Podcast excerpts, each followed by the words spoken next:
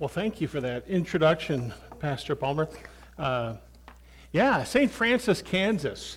I remember when they called me, I'm like, where is that? And and in fact, it is the only, uh, still, um, at that time there were two. Now it is the only uh, A F L C church in uh, in Kansas. So, um, but what a wonderful place. Uh, love being there. Uh, uh, I, I can tell you stories about that. But yeah, what they're they're saying they're. Uh, Their kind of their motto is um, three hours from anywhere, and we like it that way. But what's nice is, yeah, Denver is only three hours away. So it's, yeah, we had a, a wonderful time, and, and I think maybe I shared last time I was here a little bit about being on the, actually the, the fire. It was the church before that that actually started into the fire ministry because, well, I served a church so there was just, well, I, when we first arrived, if it wasn't for the fact we were bringing six of our own. Uh, we wouldn't have been in double digits. So, and that church over the eleven years we were there grew to, to about sixty or so on a regular Sunday, and a lot of that came from interacting with our community through a variety of things, including the fire department, being a chaplain for the police department, and, and other other ways too of uh, just connecting. So, anyways, I am thrilled to be back. I'm glad to be here with you. Uh, I, I think that's a good sign. Um, that you invited me back. Uh, that's that's good. Uh, and actually, it seems like there's even more people here today.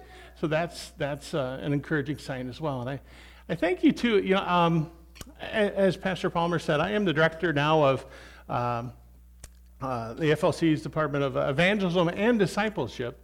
And uh, I do travel a lot. Um, and I don't get, a lot of, most of the time I'm having to preach uh specifically on those areas, and to, uh, being called to be like fill a pulpit like this, it was kind of fun. Uh, I was a, I served uh, congregations for twenty-five years, so it gave me a chance this week just to wrestle with and spend time in the Word and and uh, look at this passage uh, and uh, and really wrestle it. So thank you for that. I've enjoyed it, and I hope that. Uh, also, too, it, I've been challenged by it a lot, and, and I hope you will as well.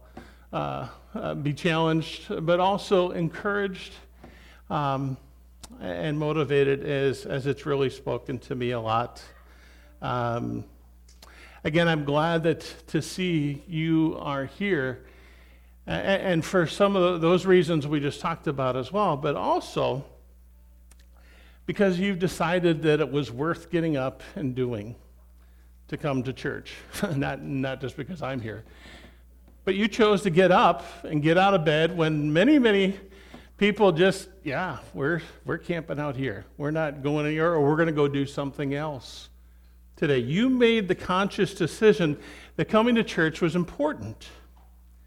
Uh, you decided that it has value to you. Because, because honest, I don't know about you, I don't like getting out of bed. I, I would rather, especially since you can't do it all the rest of the week, right? Wouldn't it be great just to sleep in for that extra hour or two? You thought it was a value. You thought coming here, coming to Sunday school, which I enjoyed being a part of that too this morning, but also coming for worship, coming to be under God's word, you thought that would be relevant to your life and, and helpful and in you living out your life here. And, and I appreciate that. I think that's important.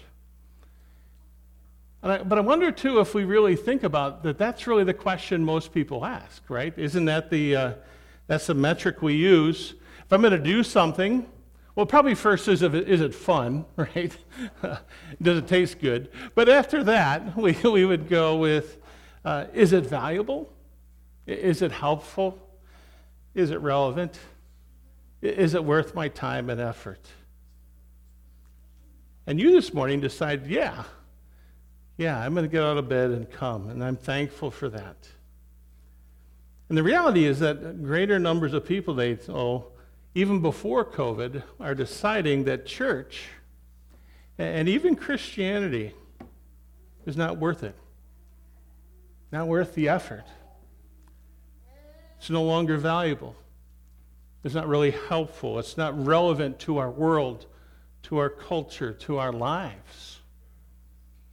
They didn't grow up with that, a lot of them, especially those who have been born since nineteen ninety-five, but that's just the way our world is is is seeing things today. They don't see the, the value of that. They'll they'll probably in, get up and maybe play golf, or, well, not golf yet, but go out and do something else because they don't see it's important.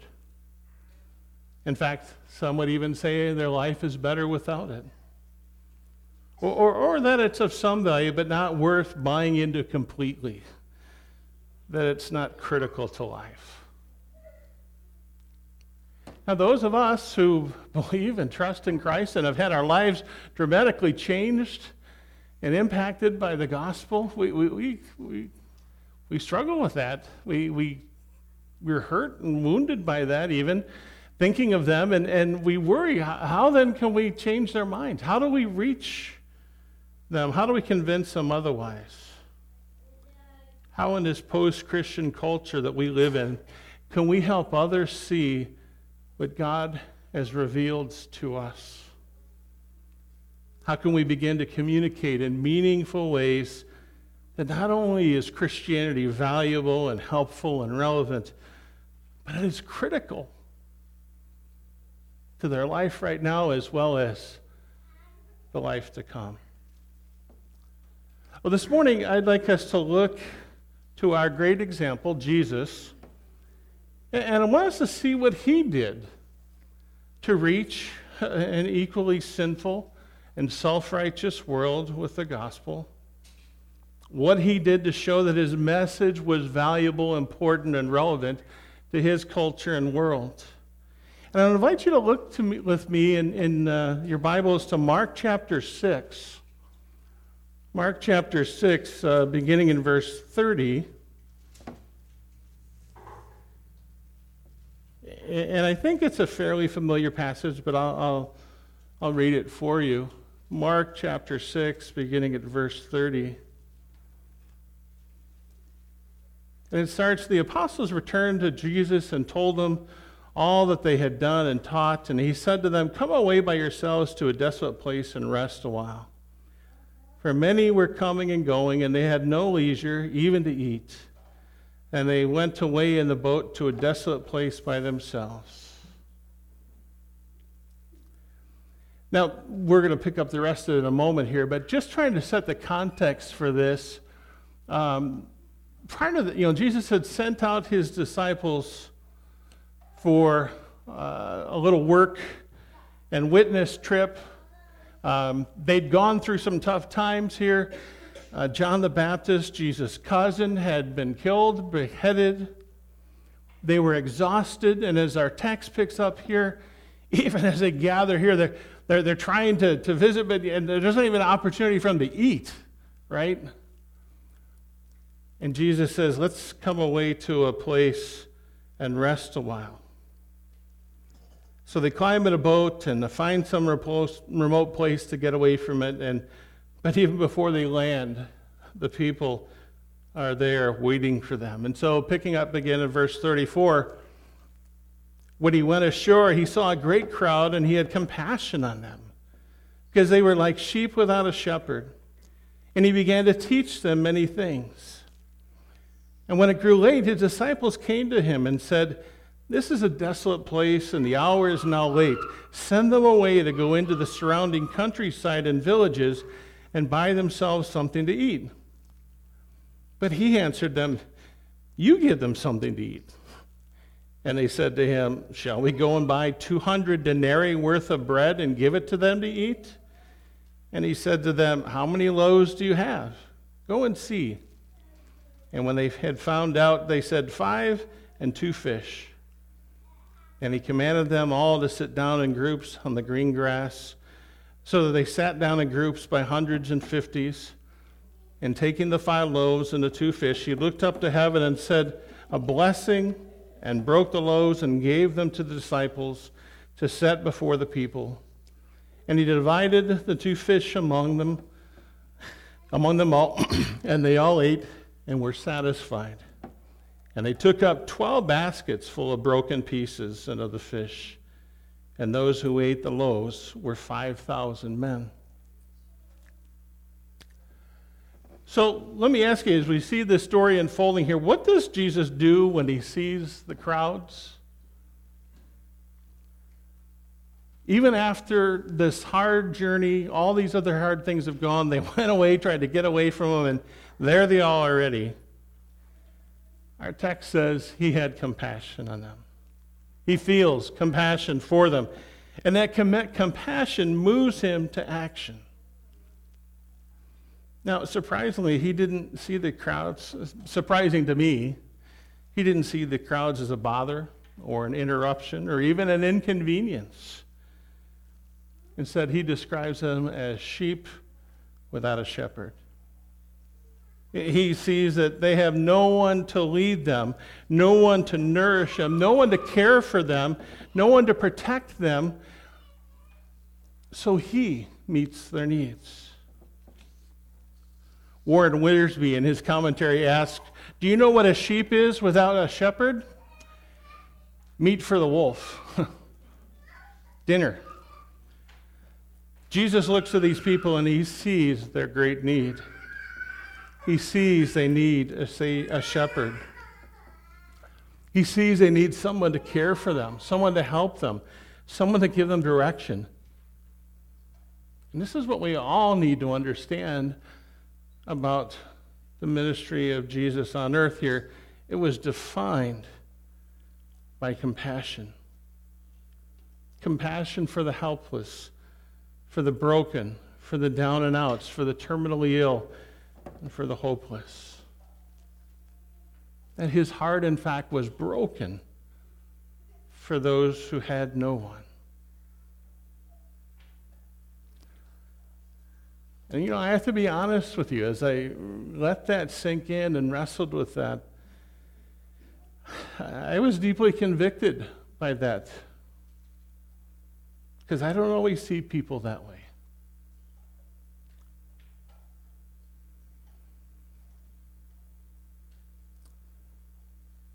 Listen to the words used in various translations to describe the condition of these people, the sheep. Distressed and scattered, confused and helpless, harassed and downcast. The original Greek words here mean to flay, rend, or mangle. They were used to describe the tearing of dead bodies by wild beasts. Robertson's word picture says that they were harassed and bewildered by those who should have taught them, hindered from entering into the kingdom of heaven, laden with the burdens which the Pharisees laid upon them. They denote men cast down and prostrate on the ground, whether from drunkenness or from mortal wounds. That's how Jesus sees them. No wonder he's moved with compassion. And even this word compassion has great meaning. Uh, the prefix com means with, and then passion. We know that, right? Any powerful or compelling emotion or feeling. Therefore, compassion means with feeling and emotion. Thayer's Greek dictionary further defines compassion as feeling deep sympathy and sorrow for someone else who has misfortune and having a strong desire to alleviate their suffering. And that's how Jesus acts. And I asked myself then, so, so what's the opposite of compassion? Well, it, it's got to be indifference, right? Apathy, no mercy, not caring, disconnected, zero feelings of or emotions, completely unmoved to action. Which then challenged me to think, well, how do I really act? How do I act when I when I see those things going on around me? Am I indifferent, apathetic, disconnected, unmoved when it comes to the needs of others? When we look to our fallen world, are we moved with compassion, or are we unmoved with indifference? Or even worse, have we allowed this world and social media and all the other things to convince us that those who hold different views from us, different beliefs than us, that they're my enemy? That we have allowed the world's influence to so cloud our vision towards others that instead of seeing them as people who are loved by Jesus, loved by God, people that Jesus died for, who've been deceived by the lies of this world and are trapped in sin and in desperate need of saving. That instead we see them as enemies of our faith and deserving of the judgment that they are headed for.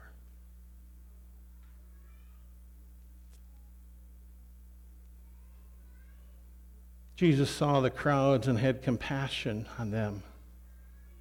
And he began to teach them many things. But his disciples, they're wrestling with this. Remember, they're still hungry. They didn't get to eat before, and now Jesus is going on and on, and they're starting to look at the time. They notice how late it is and how far they are from town. They're not even listening to what Jesus is teaching. They even go to the point of interrupting him to tell him that, you know, he needs to cut this short, you know, to tell the people so they, so they can have time to go back to town before it gets dark. As if Jesus wasn't aware of the time or what was going on around him. And again, I, I, I couldn't help but think of myself. And in reality, if we're honest, aren't we sometimes guilty of that as well? Of being more concerned about time, our agenda. Why are we so driven by our schedules, by our calendars, our plans? And who are we to choose our agenda over God's? Or what am I saying about what I believe about God when the reality is church is the first thing I cut when it interferes with the plans I have? Is one hour a week really too much for God to ask to spend with him in prayer and worship and under his word? And for some, even that is the limit of the engagement with God throughout the week. And what we're seeing is that for many, many more today, even that is too much to ask.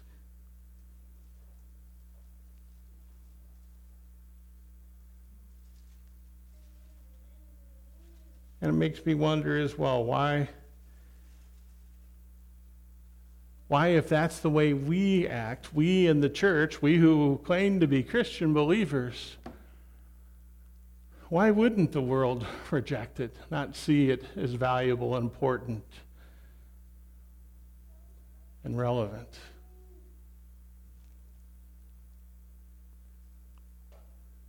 When we, his followers, act this way. Continuing in in our text, and Jesus says, well, you don't need to send them away. You give them something to eat. Well, I, I wish I was there. That would have been funny, right? Wouldn't it have been cool to see the look on the faces of the disciples when he said, yeah, you guys give them something to eat. What? There, there, there's like, there's five thousand people here. That's just the men. How many people? What are you thinking? That's what I would think, right? Uh, what? Us give them something to eat? We don't even have enough for ourselves. And by the way, we haven't eaten yet. Look at all these people. And it would take at least a half a year's wages just for each one to get a crumb.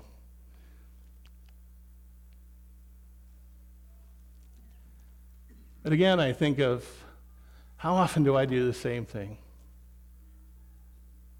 Isn't that the way we look at our problems as well, too? Through faithless lenses.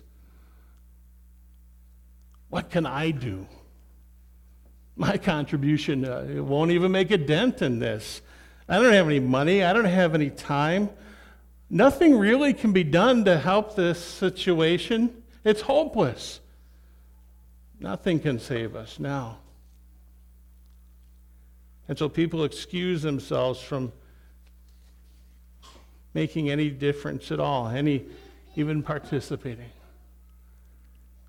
But worst of all, from remembering that there is a God in heaven, almighty, omnipotent God who is able.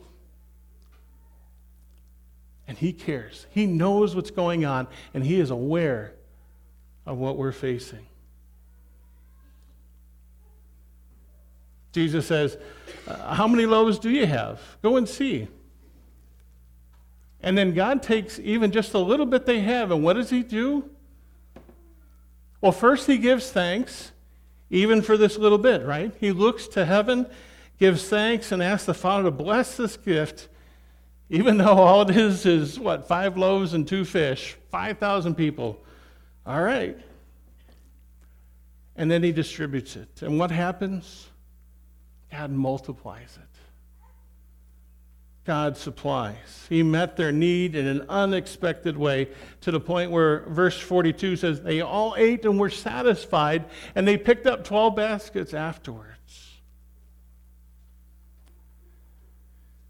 Now, I want to ask you to think about your own spiritual life, where God has led you and brought you through up till now.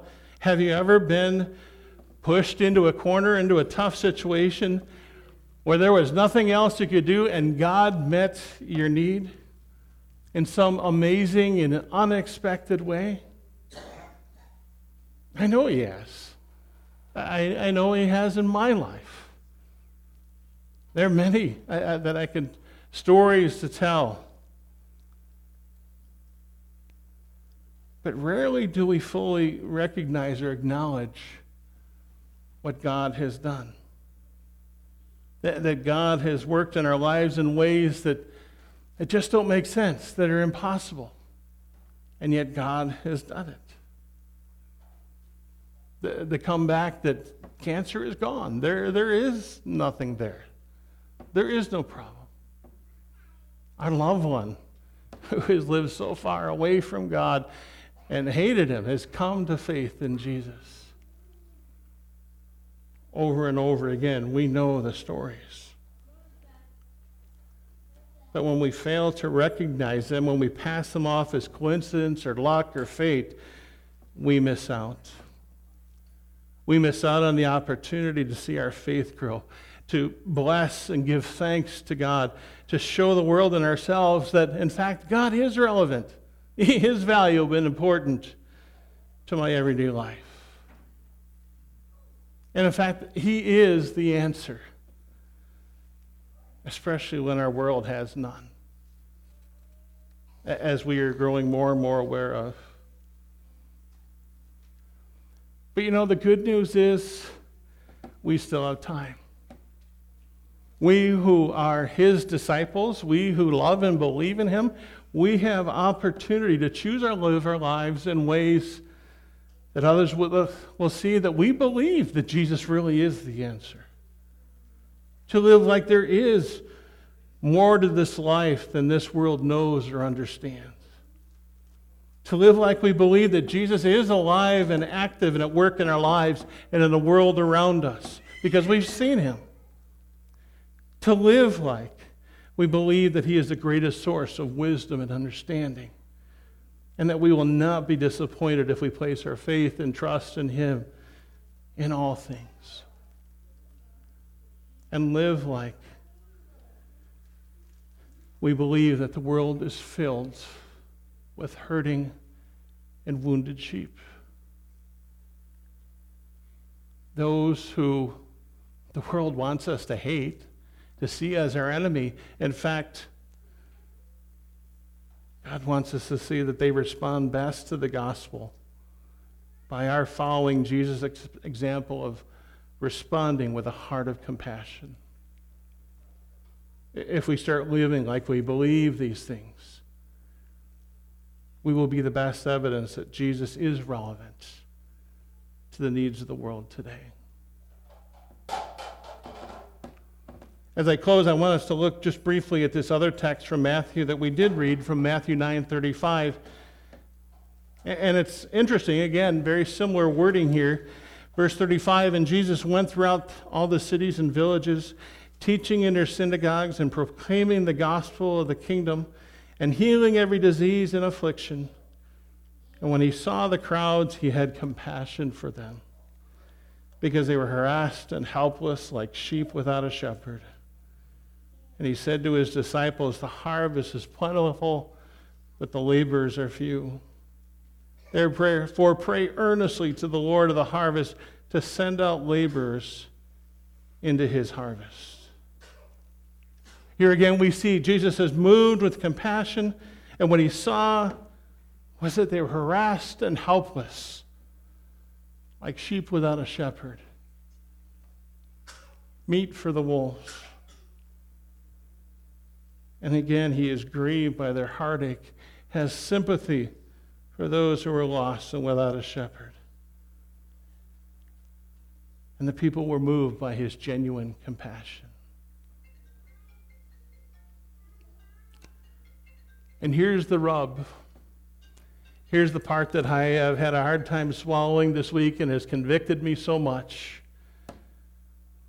Because there are times that I look at the world, at those who commit evil, those who hold extremely different views from me, those who are loud and belligerent and intolerant and attack our faith.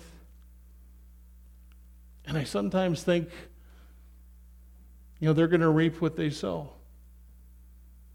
And I'm okay with that. But that's wrong. That's not Jesus' heart. In fact, in the scriptures, we never see Jesus condemn the sheep.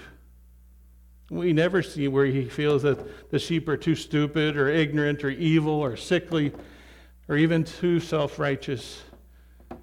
Jesus always sees them for what they are. Lost sheep. Lost sheep that he loves. And he was never too tired, never too discouraged, never too disheartened to reach out in love to those lost sheep. And if you read through the Gospels, you see that over and over again. When they come, he receives them.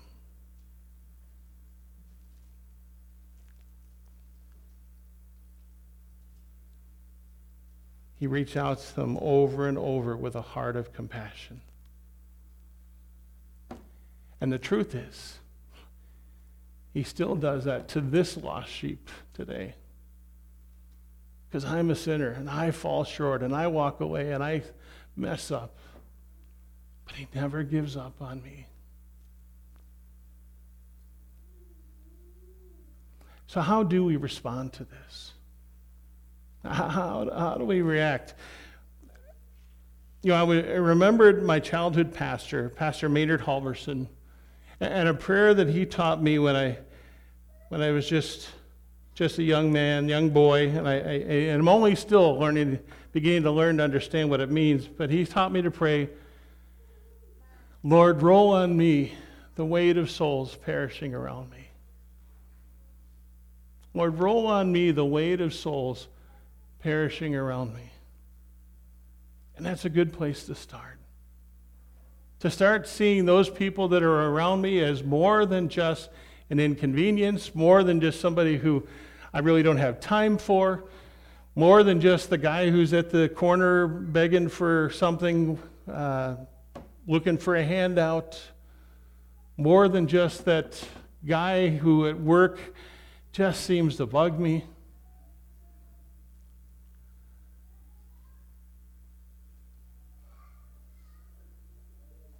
Lord, roll on me the weight of souls perishing around me.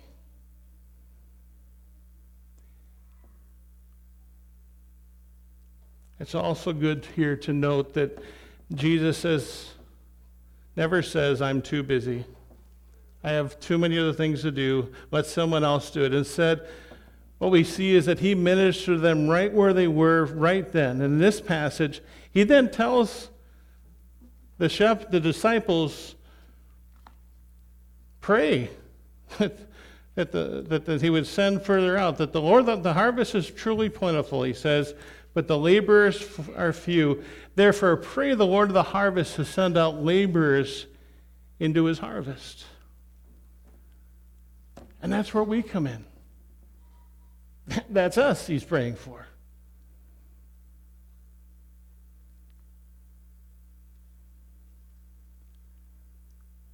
That's us. It's not just for missionaries, not just for pastors. For us.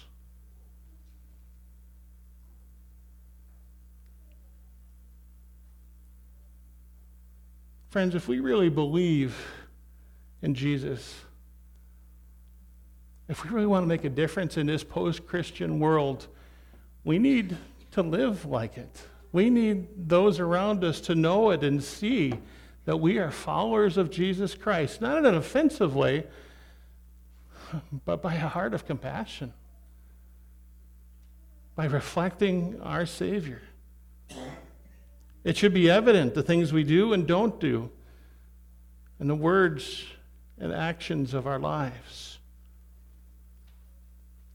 In tangible and helpful and physical ways, our lives should reflect a faith that believes that Jesus Christ came to save sinners, and I am one.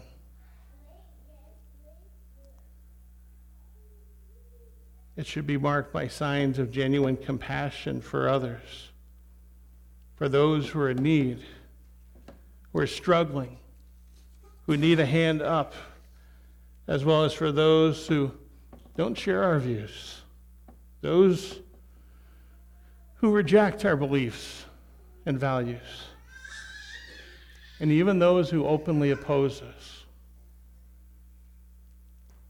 even at great cost and sacrifice, like Jesus.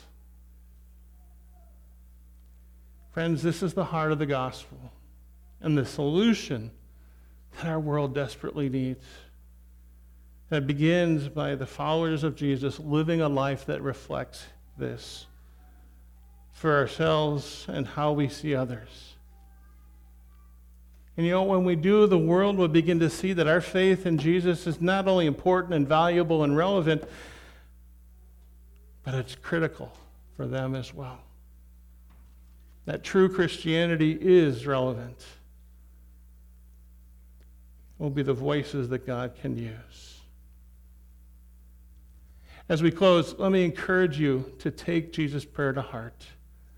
When he says, the harvest is truly plentiful, but the laborers are few, therefore pray the Lord of the harvest and send out laborers into that harvest. And to see it is not just a call for pastors and missionaries, but for us. To recognize the needs and opportunities around us, to realign our life with him and his call upon us, to live out a life that mirrors what we proclaim, that we might be seen as relevant by a world in need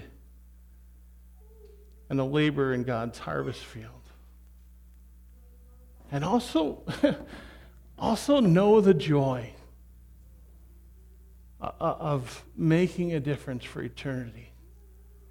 Leading others to new life in Christ that would otherwise spend eternity in hell. Would you pray with me, please?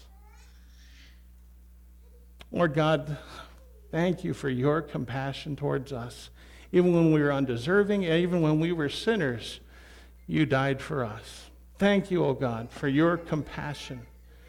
Lord, we pray as well that you would teach us, Lord, not, not, not only to give thanks for it, but, Lord, to mirror it as well. Lord, that others would see you in us, that, that, that we would see as you see those people around us that are desperately in need, those who are hurting, those even who oppose us as those that you love and care for. Pray also that you would give us the joy of kingdom work. loving others in your name, leading others to you, seeing you work new life in them, and having a part of making a difference for eternity. God, I ask for each one of us, start that work in us today, even now, Lord, that we might do these things to your honor and glory. Lord, I ask this in Jesus' name. Amen.